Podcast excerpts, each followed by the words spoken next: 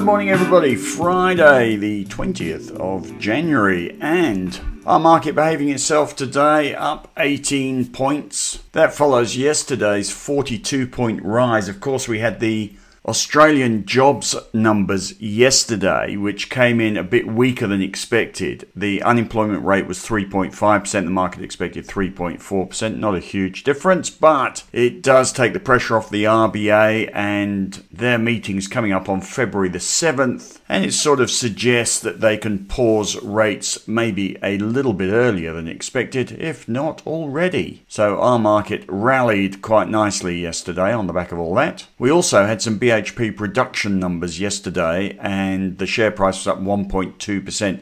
So we've had both Rio and BHP production numbers.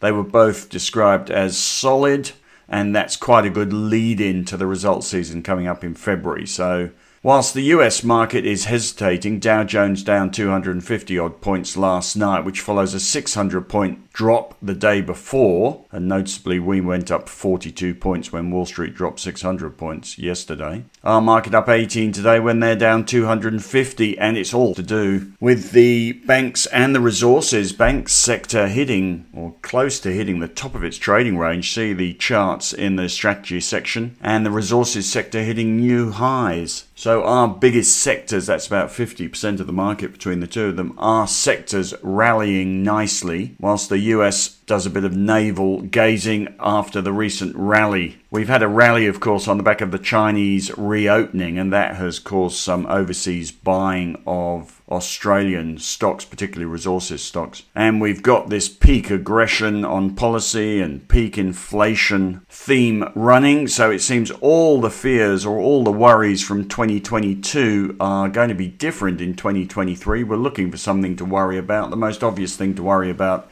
outside of X factors and geopolitical risks, the most obvious thing to worry about is growth and recession, and the US is having a bit of a think about that. There were some economic numbers out of the US yesterday and overnight. Some of the numbers are a little bit weaker than expected.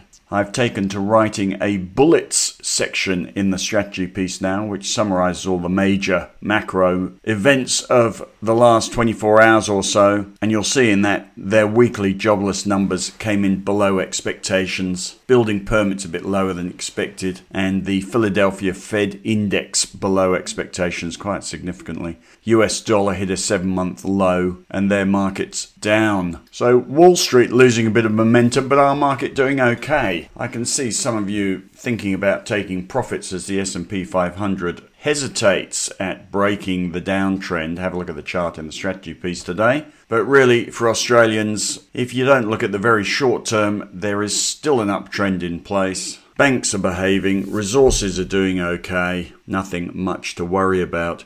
On that S&P 500 chart, have a look. I have written about the 50 and 200 day moving averages crossing. These, of course, are the rather tiresomely titled death cross when the 50 day moving average drops below the 200 day, and golden cross when it crosses up through the 200 day moving average. And have a look at the chart. Looks like we're about to have another golden cross. Really don't like the expressions at all, but it is a or an event that does create a few headlines, and it looks like the S&P 500 might be about to trigger that, which is reasonably positive technically, although a little bit irrelevant. And I'm reasonably comfortable, I think, with the market as a whole. So still fully invested Everything's going to pivot on the FOMC meeting on February the 1st and the US results season, particularly technology stocks. We've had a veritable tech wreck in the US in the last year, NASDAQ down 30% last year.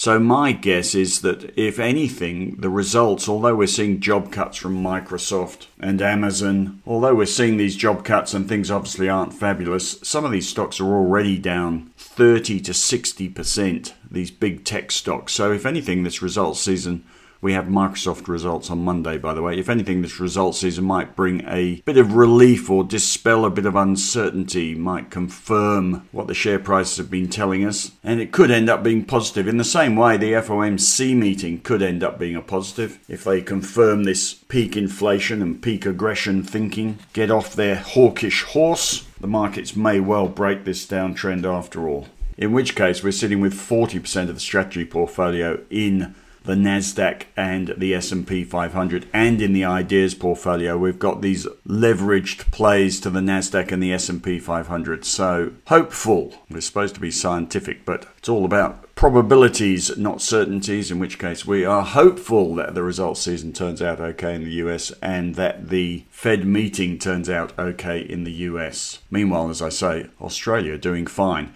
And there's a PE chart for both the US and Australia in the strategy piece today. You'll see RPE is the lowest it's been. A P is a bit of a fluffy number, I've got to tell you. You've got to wonder where they get the earnings number to calculate the E in the PE, and there are a million ways to do it. But if you look at the simple chart in the strategy piece today, which is taken off Reuters, the Australian PE is the lowest since about 2012 in a decade, and the US PE has come back from its peaks of around 35 times down to around 20 times. It's slightly above the long term average in the US, but still, we are not in some frothy moment hoping the momentum continues. You could suggest there is some value around, and maybe this US results season will crystallize a bit of thinking along that and get the markets going again.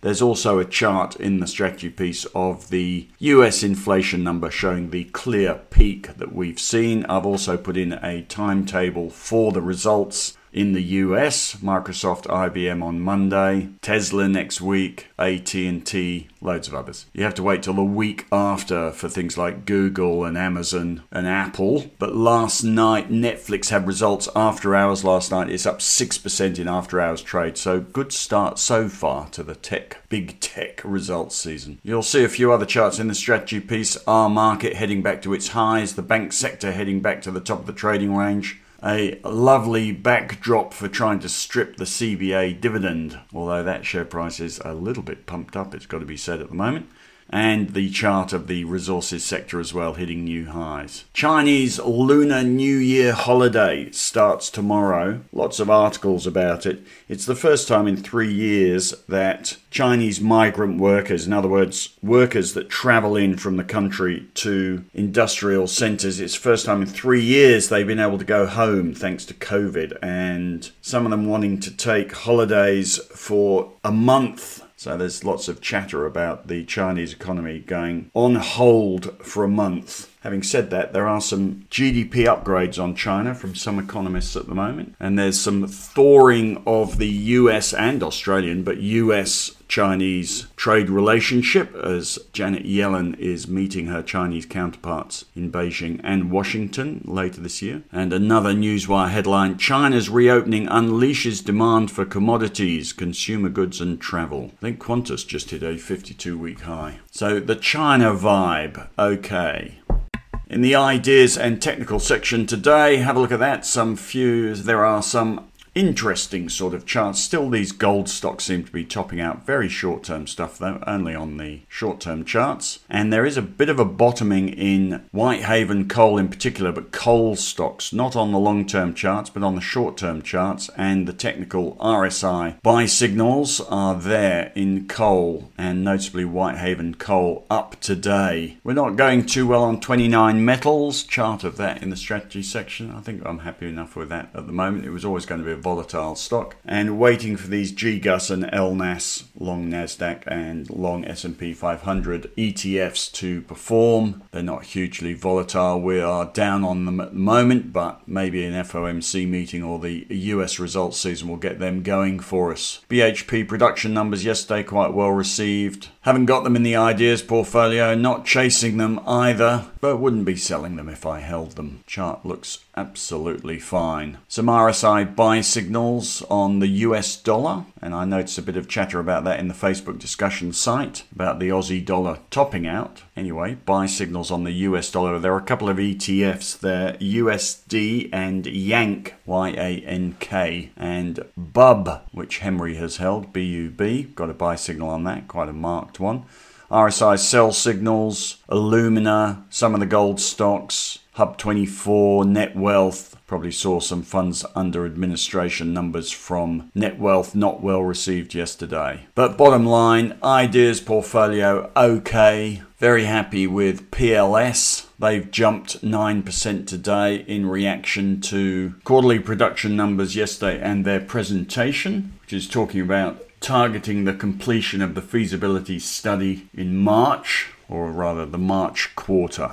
So a bit of stuff happening there. The broker stuff on PLS includes a Macquarie recommendation this morning with an outperform and a target price 70%, yes, 70% above the current share price. Citigroup also have a buy recommendation, target price 10% above the current share price. That, of course, is offset by UBS, who are a little bit out of date, haven't written research for a month, but they are super negative, have been for ages on lithium. They've got a sell recommendation, target price 28% below the current share price. So pay your money and take your choice on PLS research.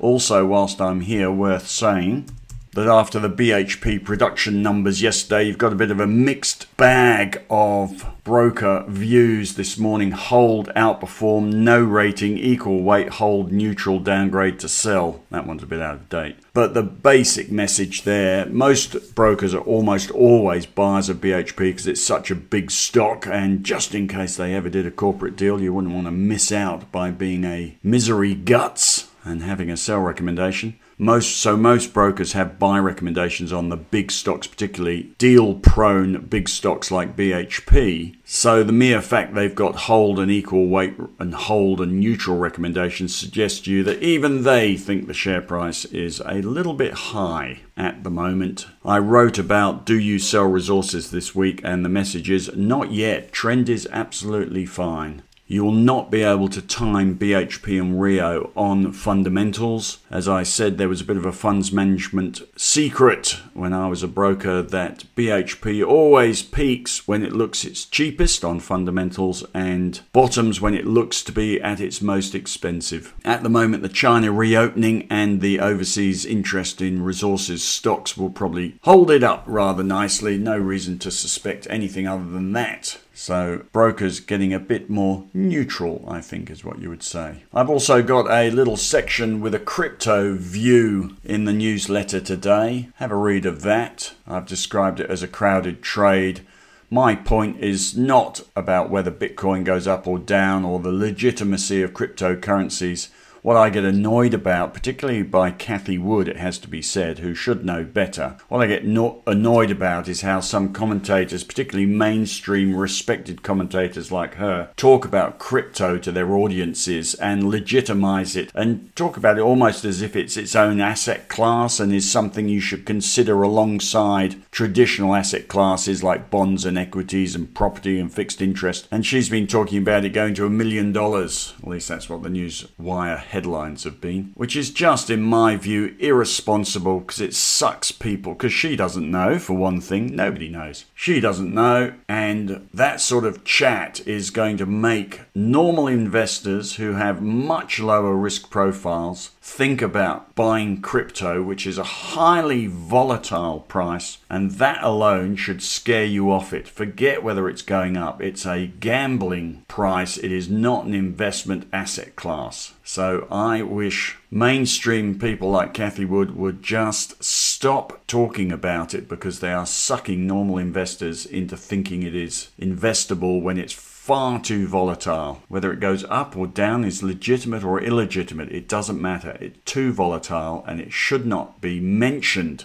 in the same breath as our traditional, much lower volatility, more scientific, more intrinsic value asset classes like bonds and equities and property. So, anyway, bit of a rant about crypto. I've got a couple of nice things coming up for you in the weekend email about banks, and we've had a couple of member questions about bank ETFs and CBA versus the market and Macquarie versus the market. Anyway, you can read that tomorrow in the weekend email. Henry's take today got lots of stuff in it. There's a Liontown update. He notes that the short positions in Liontown have shot up at the beginning of this year. And he also talks about Bass, BAS, roofing it at the moment. And he talks about the long short LSF quarterly update and, of course, about PLS huge cash balance. Cash balance up 62%. Show me the money pictures of Tom Cruise. And he talks about the debt ceiling and he has a bit of a story. One of our members, thank you, Georgine, one of our members sent in explaining what Bitcoin is. That's about that. As I leave you, our market up 12 points. Pilbara Minerals up 9.6%, Whitehaven Coal up 7%, Weebit up 6%, Liontown down 13%, Cettire CTT down 11%, Nanosonics down 6%, CXL down 3.8%. That popped up in the technical scan section today. That's about that.